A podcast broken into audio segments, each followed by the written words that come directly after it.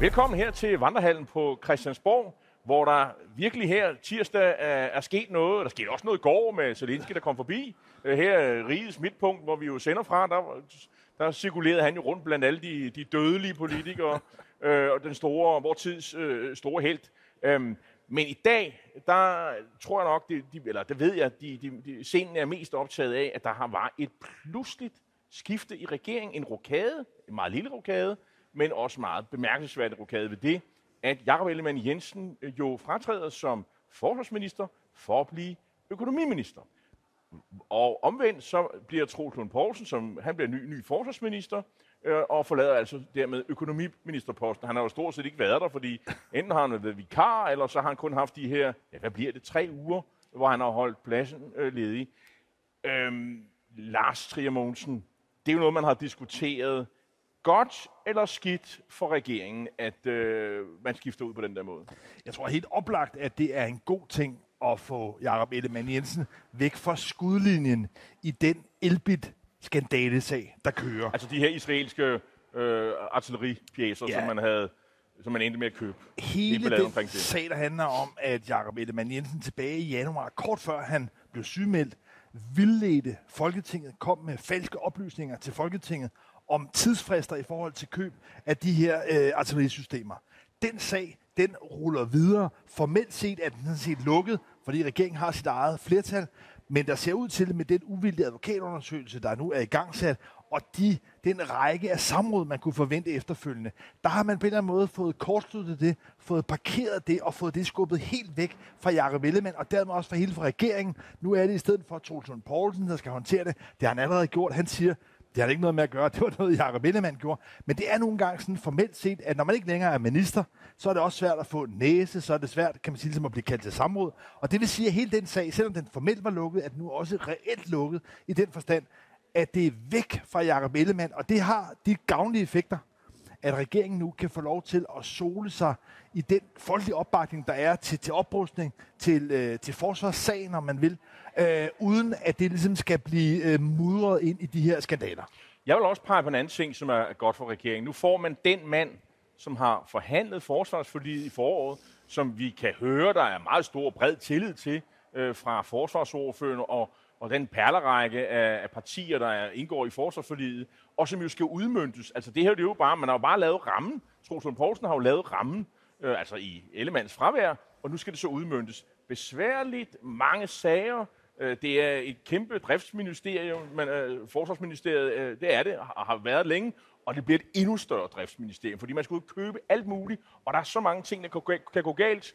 Og der er vel vurderingen, at øh, med hensyn til at forhandle, og måske også, når det handler om drift, der er Troels Lund Poulsen måske øh, også i kraft af, at han har øh, siddet og brugt øh, noget, noget mere tid, plus at han også er mere erfaren generelt som forhandler og som minister, der er det bedst for regeringen øh, og for Forsvarsministeriet og for øh, hele den plan, man ruller ud, at det er ham, der sidder ved bordenden. Men jeg, jeg har det sådan, at der er en og kun én udløsende faktor for den her minirokade, og det er altså den her elbit skandalsag. For alle de ting, du nævner om fordelene ved, at Troels Lund Poulsen er forsvarsminister, og det, det synes jeg lyder oplagt, det har meget øh, for sig.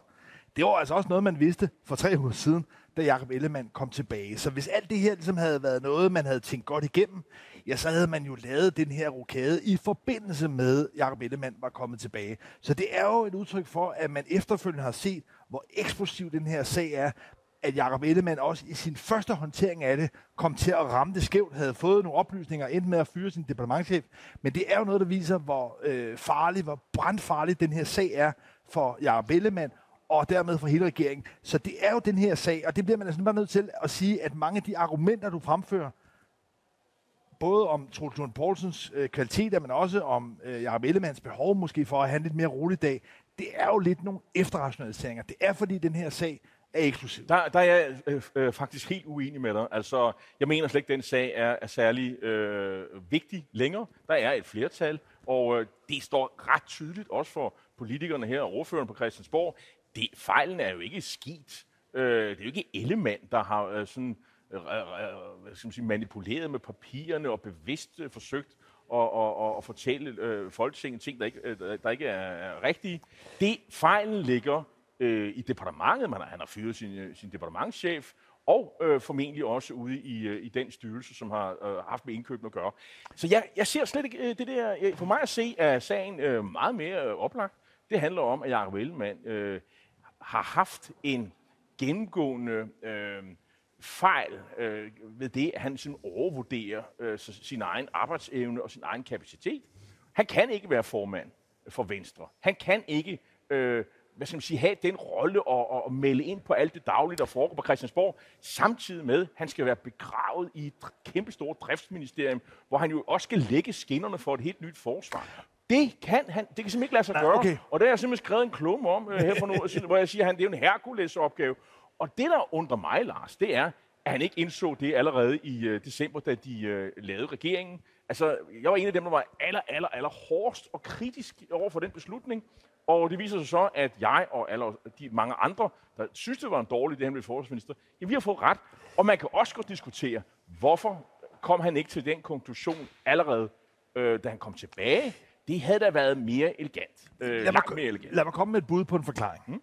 Det kunne være, at han indtil i går havde en ambition om en dag at kunne være statsministerkandidat i det her land. Det tror jeg, der er mange i Venstre, der har en opfattelse af, at deres formand rent faktisk kan kunne række ud efter magten. Det vi tilfærdigt kan konkludere nu, det er, at det har Jacob Ellemann ikke længere. Hvis han ikke er i stand til at være forsvarsminister samtidig med, at han er formand for Venstre, så er det altså også fuldstændig utopisk og naivt at forestille sig, at han også skulle kunne være statsminister samtidig for, men for Venstre. Så det vi i hvert fald det, ved nu. Det, og, det, og det er jeg så ikke enig med dig i, fordi, Jamen, fordi, ja, fordi, fordi statsministeriet er heller ikke noget driftsministerium. Så det, ah, det, er, det er noget tår. Det, det, det, det, det, er det jo ikke. Altså, det er det jo ah, okay, objektivt ikke. Så men, det er jeg ikke helt enig med dig i. Okay, lad os lige prøve lige at redde det ud. Altså, du prøver at sige, at forsvarsministerposten, mm af et tungere ministerium end statsministeriet. Ja, i hvert fald i, i kroner og øre og i, i forhold til styrelse. Oh, men det er jo statsministeriet har jo ikke nogen styrelse. Nej, okay, men det er jo ikke en rimelig øh, måde at gøre det. Det, det, det, det, det, det synes jeg ikke er en måde at. Det er jo, det er jo, er oplagt. Altså, det, altså, der, men, I statsministeriet der er jo stort set ikke noget drift. Øh, nej, nej, og det er der heller ikke, og det er, der ikke, og det er der heller ikke i økonomiministeriet, kan man sige. Der, lige præcis. Men, men det siger bare, at, at, at påstå, at forsvarsministeriet er en tungere og mere altså byrdefuld ministergærning, end det at være statsminister. Det synes jeg på den måde er en forvejning, og for mig er det her i hvert fald meget, meget, meget klart, at han, nu, at han nu i hvert fald har kastet det hvide håndklæde i ringen. Venstre har ikke længere statsministerkandidat. Det borgerlige Danmark har ikke længere statsministerkandidat. Der er sådan set kun to tilbage. Det er Socialdemokratiets formand Mette Frederiksen og Moderaternes formand Lars Løkke. Men Jakob Ellemann har nu meget tydeligt, synes jeg, altså øh, fortalt den undrende offentlighed, at han ikke har kapacitet til at håndtere et så stort og vigtigt ministerium, som Forsvarsministeriet er, og dermed heller ikke hverken Finansministeriet eller Statsministeriet, eller for den sags skyld Justitsministeriet. Lars, øh, her, her, her må vores veje skilles. altså, jeg tror stadigvæk, at, at han er øh, Venstres statsministerkant, og du opfatter det også sådan. Men du har da ret i så langt, at øh, han må smide håndklæde i ringen, fordi opgaven er så stor, og det er en stor opgave. Men jeg vil også bare mene, at der er forskel på at være forsvarsminister i september 2023, hvor man I skal i gang med at udmønte det her kæmpe store øh, forsvarsforlig. Man skal rulle alle de her investeringer ud, 143 milliarder inden for de næste 10 år, og hvis man havde været forsvarsminister for to, tre eller fire år siden. Det er ikke den samme opgave. Det, det, det må jeg bare sige. Øh, og, og, og samtidig med, at han skal være formand for Venstre og sidde med i regeringen. Det er tre kæmpe store opgaver. Plus, at vi alle sammen ved, at han skal håndtere sin stress. Han kom jo her forleden dag, da han kom tilbage igen og sagde, at der skal være tid til fysisk træning og mental træning, og han skal være familiefar, og, han skal, og det ene og det andet. Det hænger ikke men, sammen. Men, men, ja. Det hænger ikke sammen. Dengang, og det har han taget konsekvensen af. Det synes jeg er yderst fornuftigt. Øh, og, og jeg tror ikke, du skal underkende, at der også i Venstre er en forventning om, at formanden er langt, langt, langt mere synlig, og han er også på Christiansborg. Så på den måde giver det fuldstændig mening. Jeg vil sige, det er den rigtige, objektivt eneste fornuftige beslutning, det er at overlade det der til Troels Lund Poulsen. Ja, ja, men det er jo så, fordi Jacob Ellemann ikke har kapaciteten til det. Nej, men det tror lige... jeg ikke, ikke ret mange mennesker har, faktisk, altså, hvis, du, hvis du spørger mig. Nej, men man kan sige, altså, jeg synes bare, gerne jeg vil stille spørgsmålstegn ved, om Jacob Ellemann nu ligesom skal rundt og pusse alle støvler og bære krudt rundt alle steder. Det er jo heller ikke sådan, så en øh, beskæftigelsesminister eksempelvis er rundt på cykel og, øh, udde- og uddele kontanthjælp og førtidspension. Så man kan sige, ja, selvfølgelig er der et meget stort budget nu, en budget, der vokser til, at Forsvarsministeriet nu kommer op i liga med en, en mere end en håndfuld andre store ministerier. Men det er jo altså stadigvæk ikke noget, hvor man må sige, hvis man har havde men der skal man jo, havde ambitioner om at blive statsministerkandidat, enige om, at en måde kan, kan, kan give op. Vi er jo enige om, at der er forhandlinger. Der, der, og forhandlinger, han jo dårligt nok har evnet at sætte, sætte sig ind i, fordi han har været sygemeldt. Det starter jo forfra nu.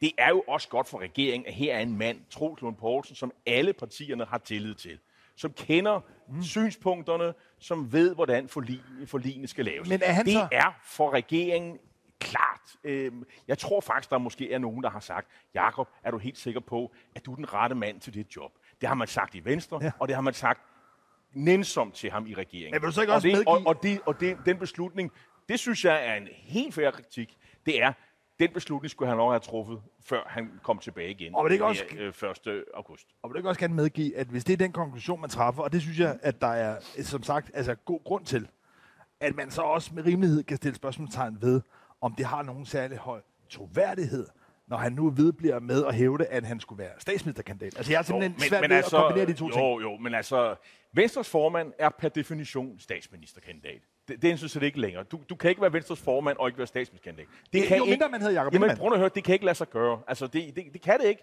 Det er han. Og så, er, så kan folk derude øh, øh, veje troværdigt Ligesom Socialdemokratiets formand heller aldrig kan være andet end statsministerkandidat. Der har også været formand for Socialdemokratiet, hvor man siger, ham der eller hende der, de bliver andre statsminister. Der er også enkelte, der ikke blev det.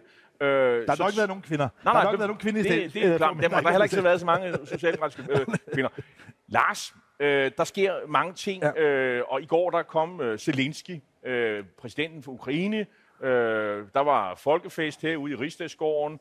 Øh, der var væk til væg øh, sending på alle kanalerne.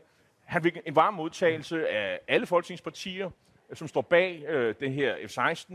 19 F-16 øh, jægerfly, der skal afsted sådan øh, hen over det næste par år.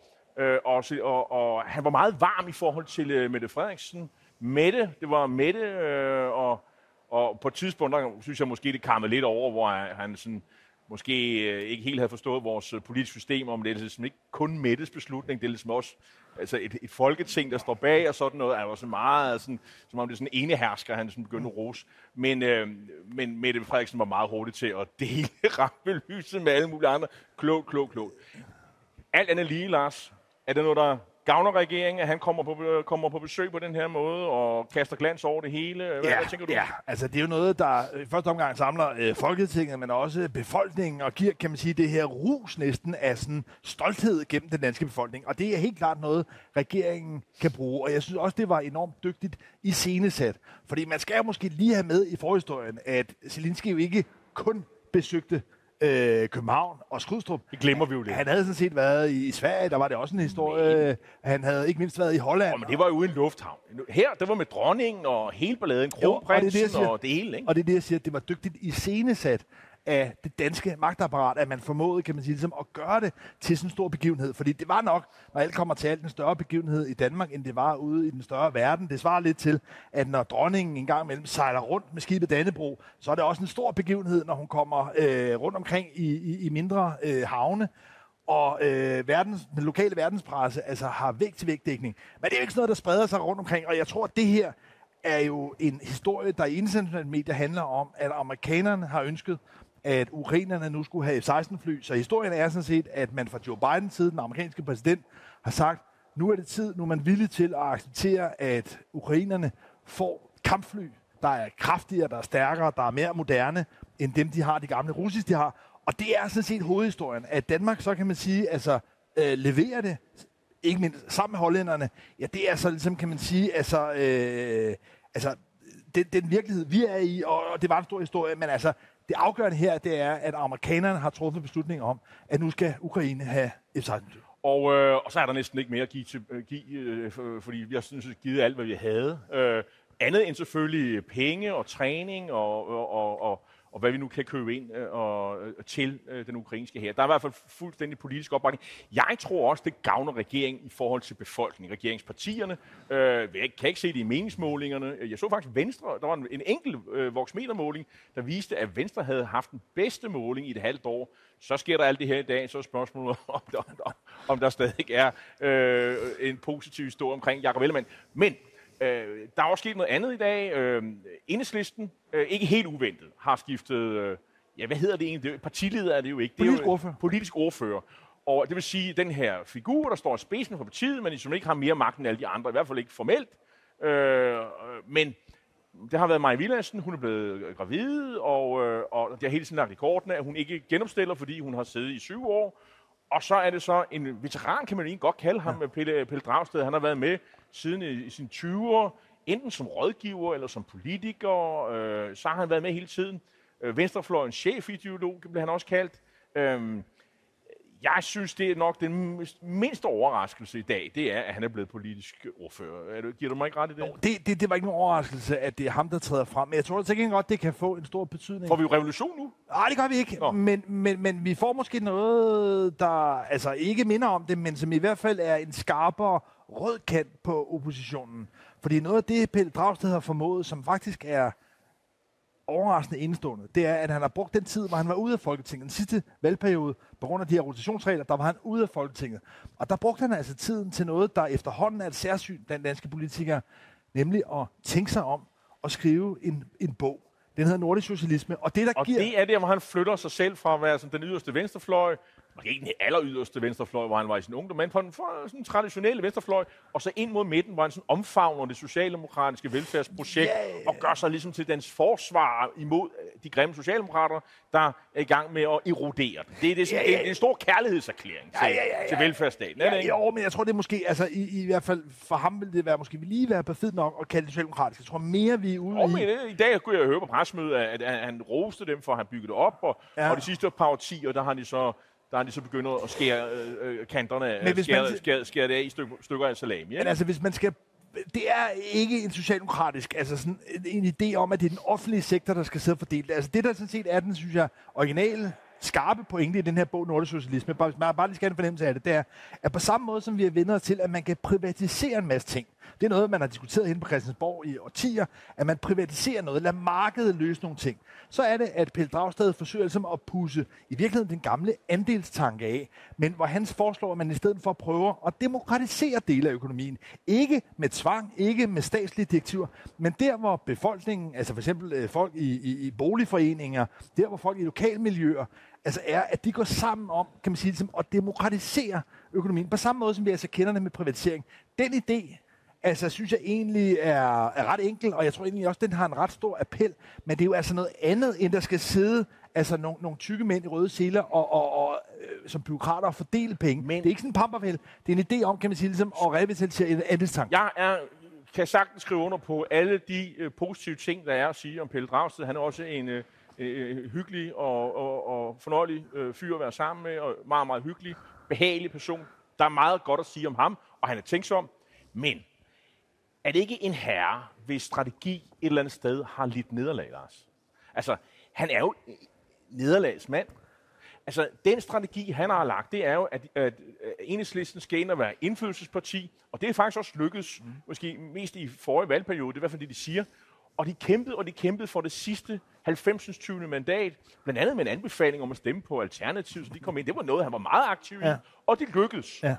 Og så skete der det, Socialdemokraterne, de stak af. Øh, de havde faktisk allerede varslet, at de havde tænkt sig at gå ind og lave det der midterprojekt, som, som øh, han så kalder for højreorienteret, øh, konsekvent. Det synes jeg jo ikke, det er, men det er jo lige meget.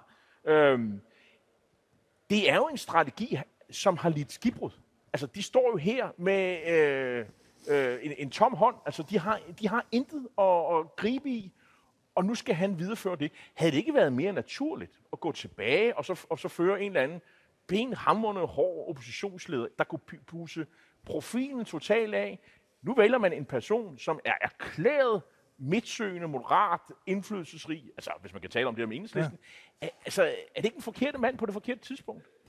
Jamen, jeg tror, at læsningen er, at der er efterhånden kun ganske få vælgere tilbage, som ønsker sådan en egentlig sådan, altså, øh, altså kommunistiske paroler, som ønsker, Ej, kan nej, man sige... Nej, men ret, måske sådan mere med noget profil på, ikke? Altså lidt mere profil en venstreorienteret rød profil.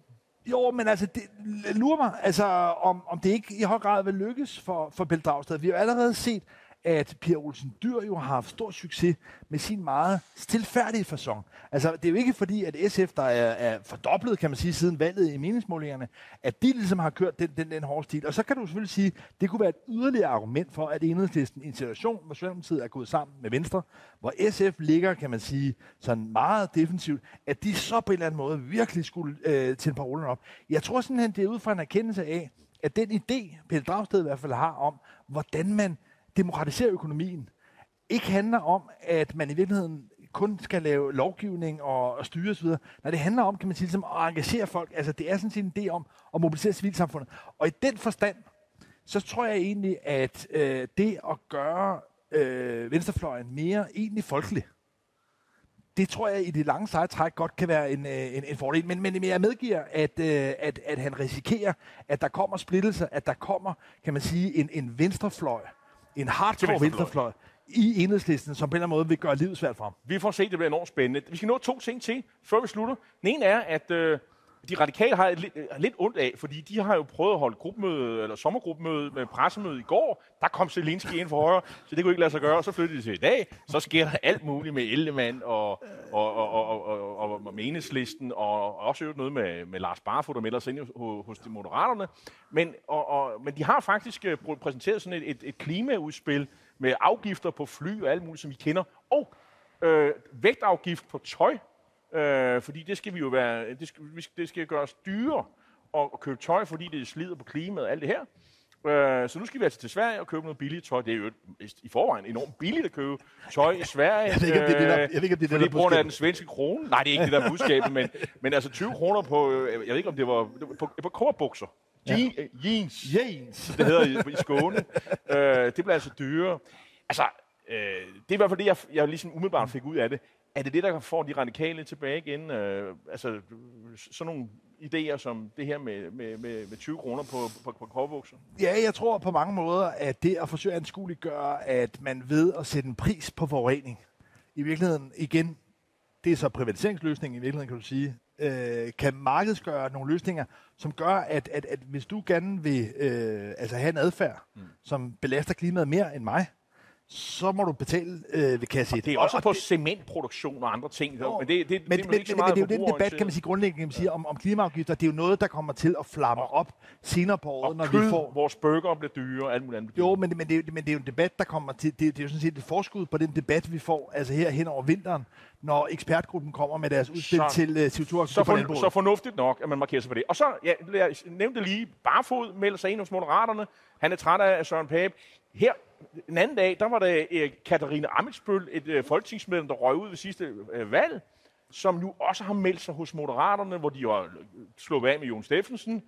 Tilgang, det er jo måske ikke de største navne, og, og Barfod har måske sin øh, fremtid bag sig, ikke? Uh, men alligevel noget, der er ligesom øh, legitimere og bakke op om Lykkes projekt. Jeg ser det som sådan noget med, at der er nogle, måske det vi ser her, det er en, øh, en del af den moderate konservative fløj, den EU-positive, den midtorienterede, øh, som siger, vi gider ikke det der projekt, Pape har gang i, hvor det er sådan noget med at øve nej, og vi gider ikke regeringen, og vi står over hjørnet, og vi er sure.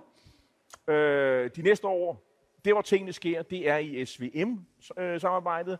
Hvis man vil ind og påvirke noget som helst, så er det der, man stiller sig. Hvis man har sådan nogle moderate, konservative holdninger, er Pape ved at tabe en, øh, en del af... Ja, det er jo ikke noget kæmpe stort parti, men han er ved at tabe nogle, en, en vigtig fløj, tror du?